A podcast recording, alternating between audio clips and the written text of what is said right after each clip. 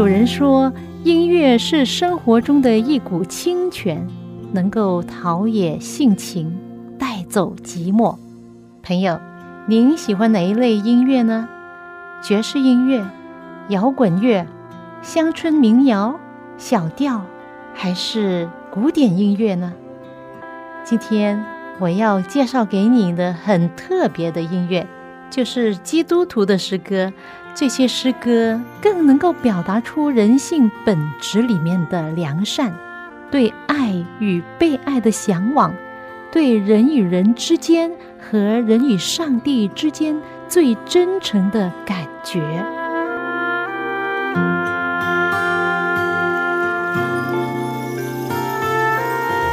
亲爱的听众朋友，您好，又到了我们走进心中的歌节目时间，我是肖阳。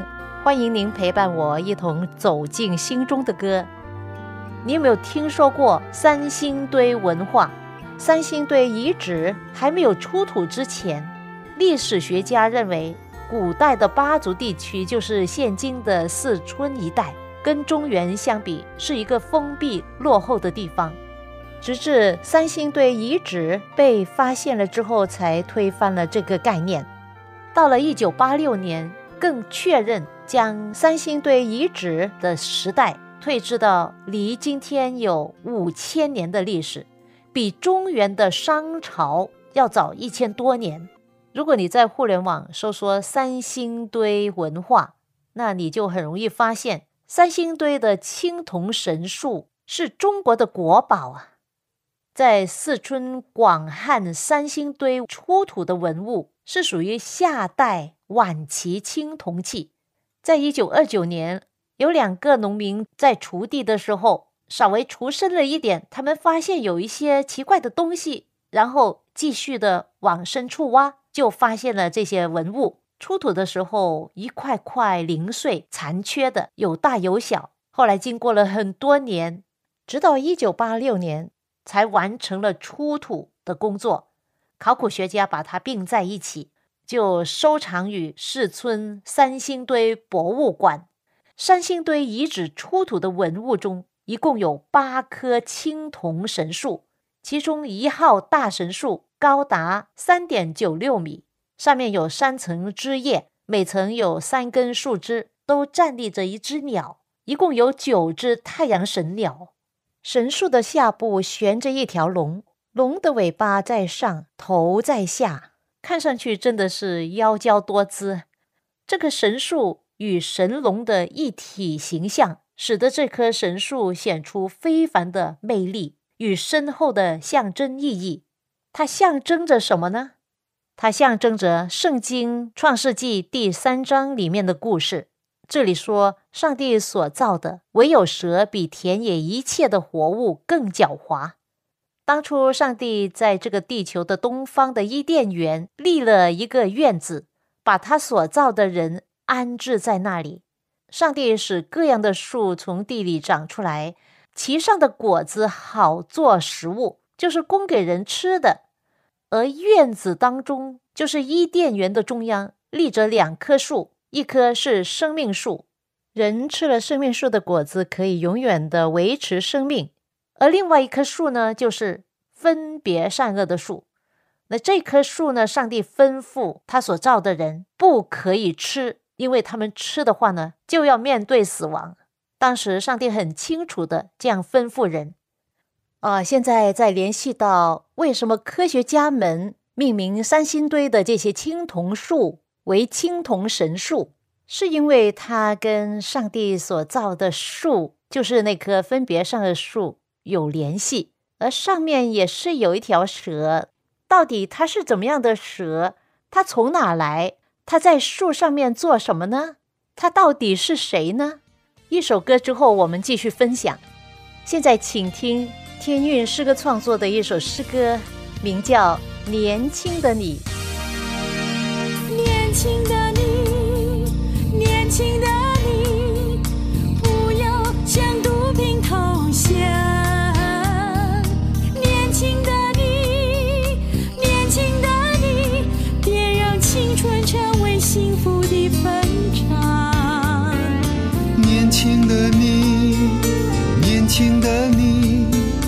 小心好奇的幻想。年轻的你，年轻的你，别让生命赔上痛苦的代价。管得住自己的心，管得住，管得住自己的心，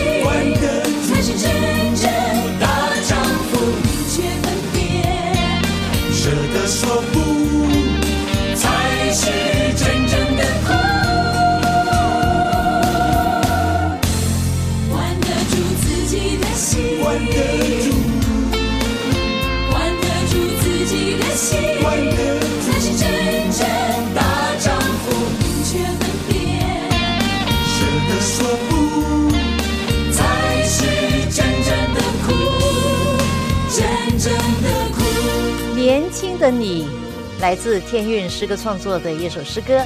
是的，年轻人要对毒品、烟酒以及一切危害自己生命的、危害健康的东西说不。当你对这些有好奇的心说：“哎呀，如果试一点的话也无妨吧。”哎，这样你就上当了，可能你会上瘾，从今以后很难很难脱离掉了。刚才提到，在伊甸园中间有两棵树，一棵是生命树，另一棵是分别善恶树，作为上帝律法的表征。而上帝所造的人是有自由选择，他们可以选择爱上帝，听上帝的话，也可以选择不爱上帝，不听上帝的话。而这棵树呢，就给他们有选择的余地。当他们听话顺从的话，他们在世的人生就会永远的幸福和长久。但是如果他们违背上帝的话，去吃这棵分别善恶树所谓的神树的果子的话，那就是选择违背上帝，罪就临到他们，而罪的工价乃是死，死亡也临到他们了。有一天，亚当的妻子夏娃离开了自己的丈夫，独自徘徊。就逛到离这棵分别善恶的树不远的地方。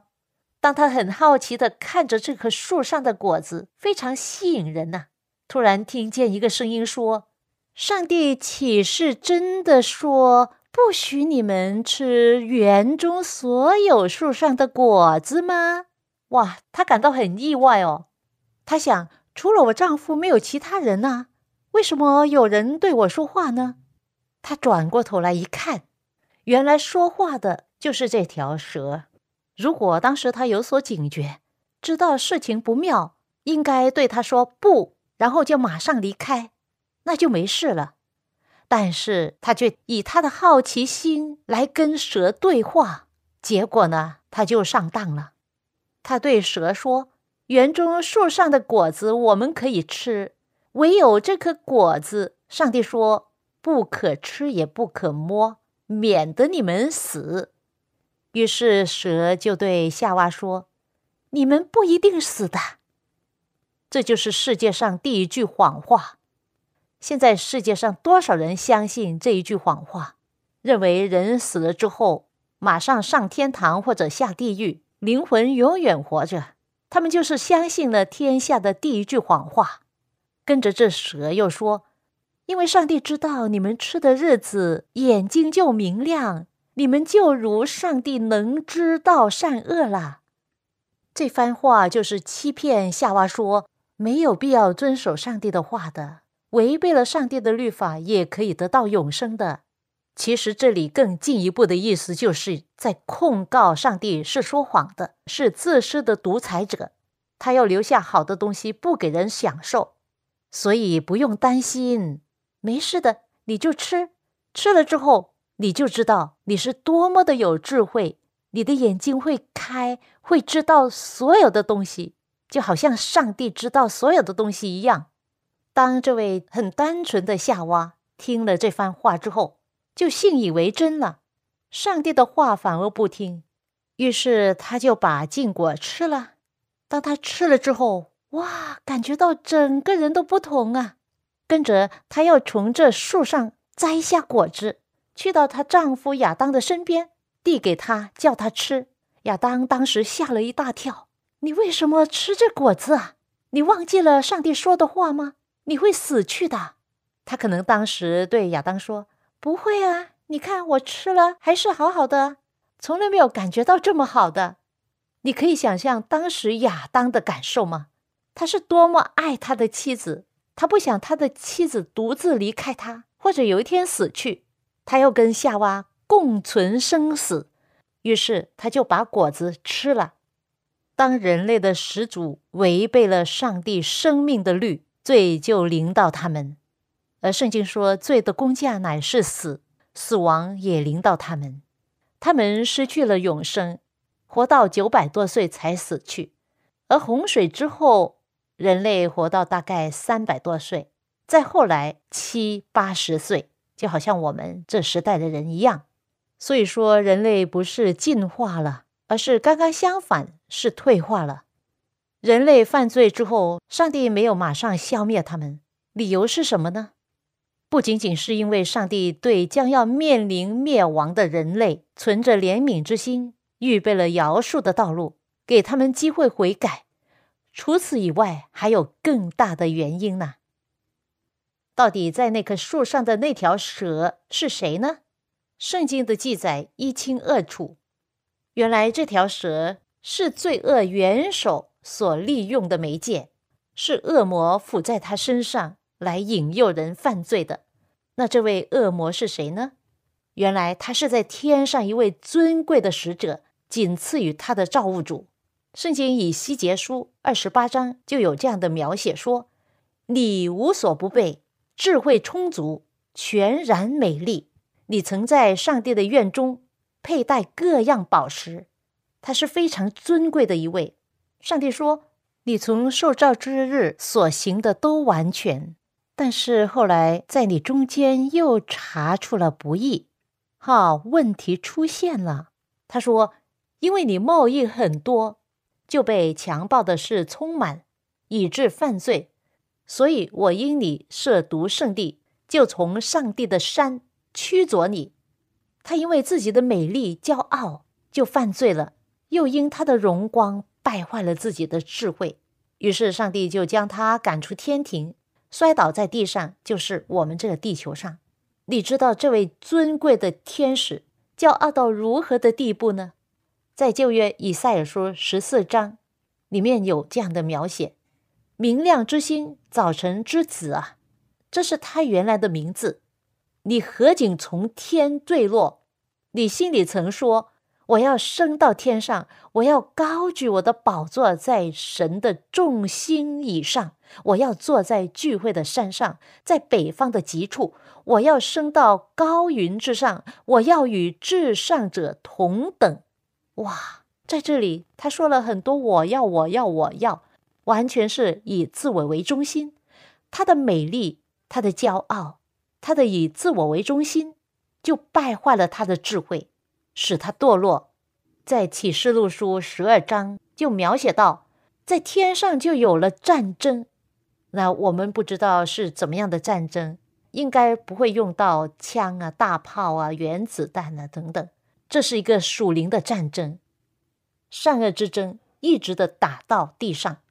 圣经继续描写到，米迦勒和他的使者与龙征战，龙也同他自己的使者去征战。米迦勒就是基督在天上的其中一个名字。当时描写到这龙是谁呢？启示录十二章第九节说，大龙就是那古蛇，名叫魔鬼。又叫撒旦，是迷惑普天下的。他被摔在地上，他的使者也一同被摔下去。撒旦是一个翻译名词，就是敌人或者对头人的意思。所以呢，这条蛇啊，原来就是魔鬼撒旦。他的主要工作就是迷惑普天下的人。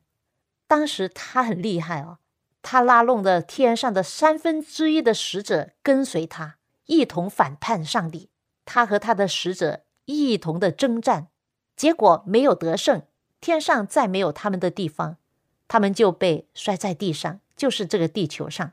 上帝没有应许他去污染宇宙间的其他的生灵，就把他限制在这地球上。或者有人问，为什么他犯了罪，上帝不马上消灭掉他？哎，这是很好的问题。是的，魔鬼撒旦的反叛开始在天上，而人类的犯罪呢，使撒旦的反叛更是变本加厉。最初，撒旦在天上开始攻击、污蔑上帝是不公平、没有真正的爱和慈悲的一位。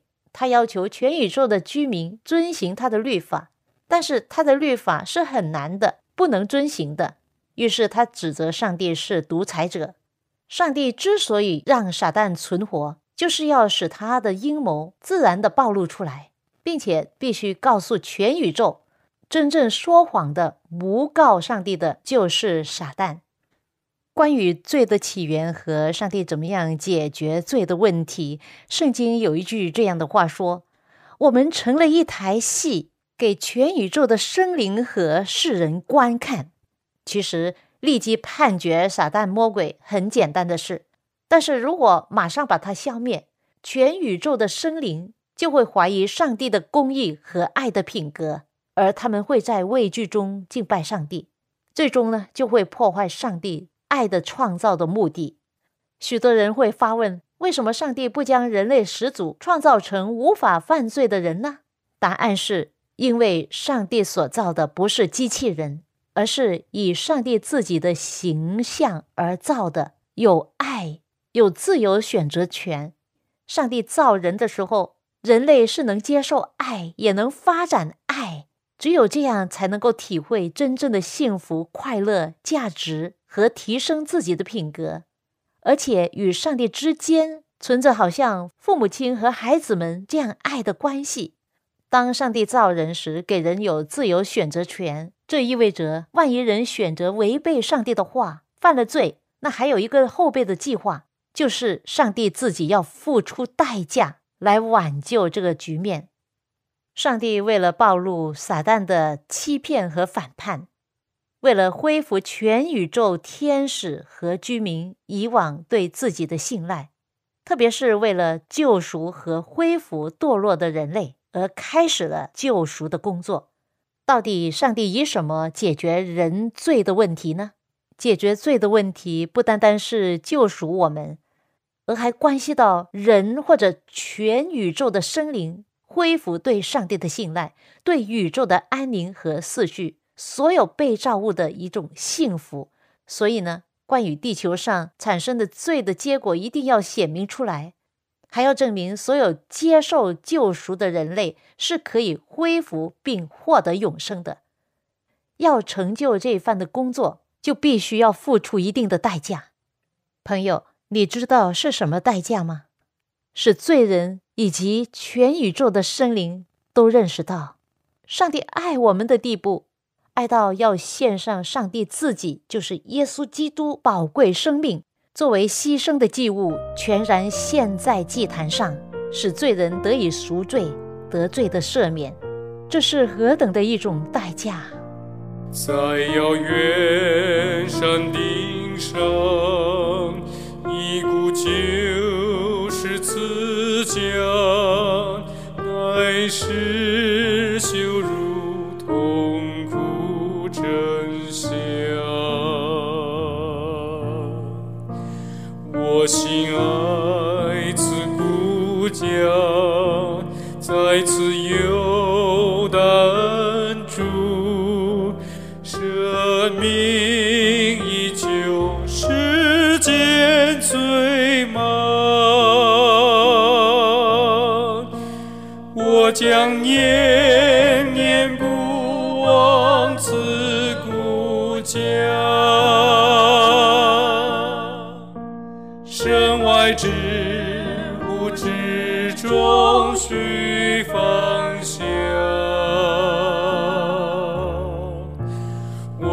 我将坚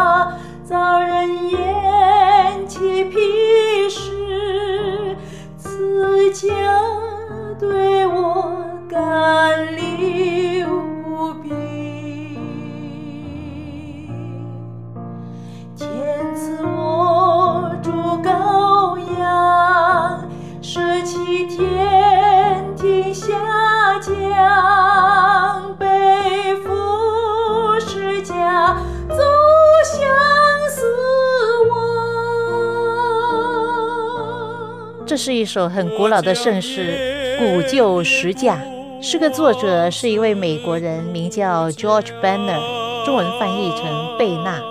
这首诗歌是在一九一三年所写成的。他先写了谱，然后再配上歌词。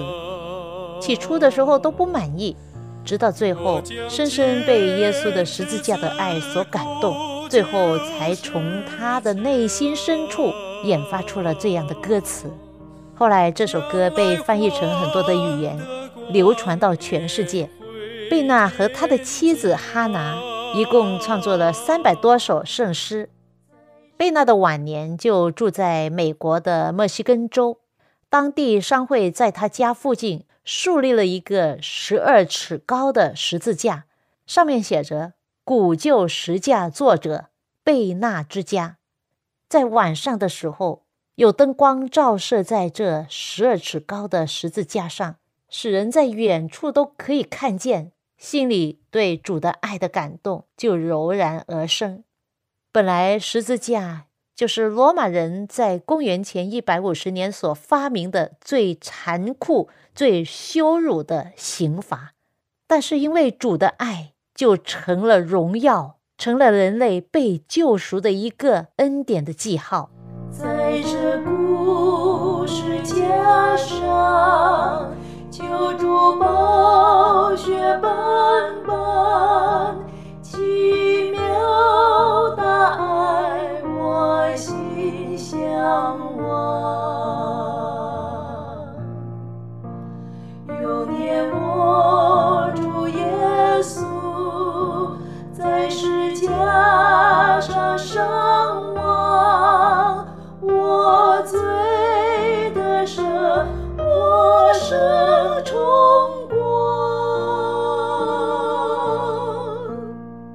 将念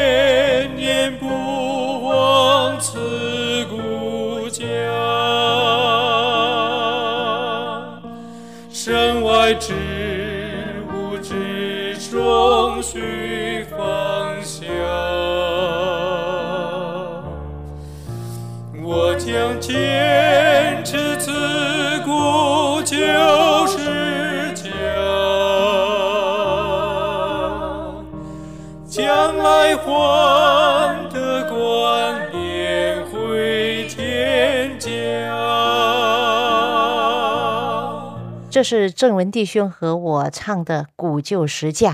这首歌有一百年的历史，但是还是仍然感动人心。刚才讲到，当初在伊甸园，当人类的始祖犯罪之后，天父上帝亲自来到院子中寻找他们。你在哪里？你在哪里？这个问题，直到今天，上帝还在不断的问大家，因为世人好像迷羊一样走迷了。朋友，你知道你在哪里吗？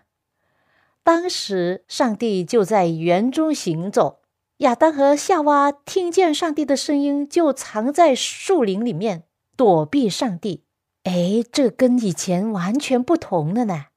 以前上帝来见他们的时候，他们都欢喜快乐的迎接他，但是现在他们害怕了。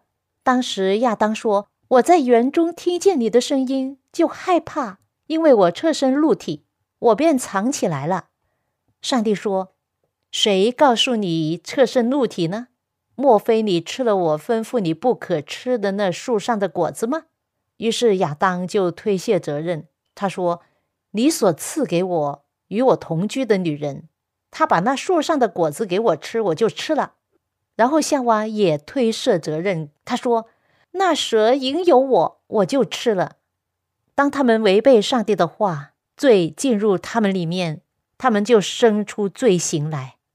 本来他们身上有上帝的荣光照着，这荣光好像衣服这样遮盖他们，但是现在犯了罪，失去了这荣光的衣服。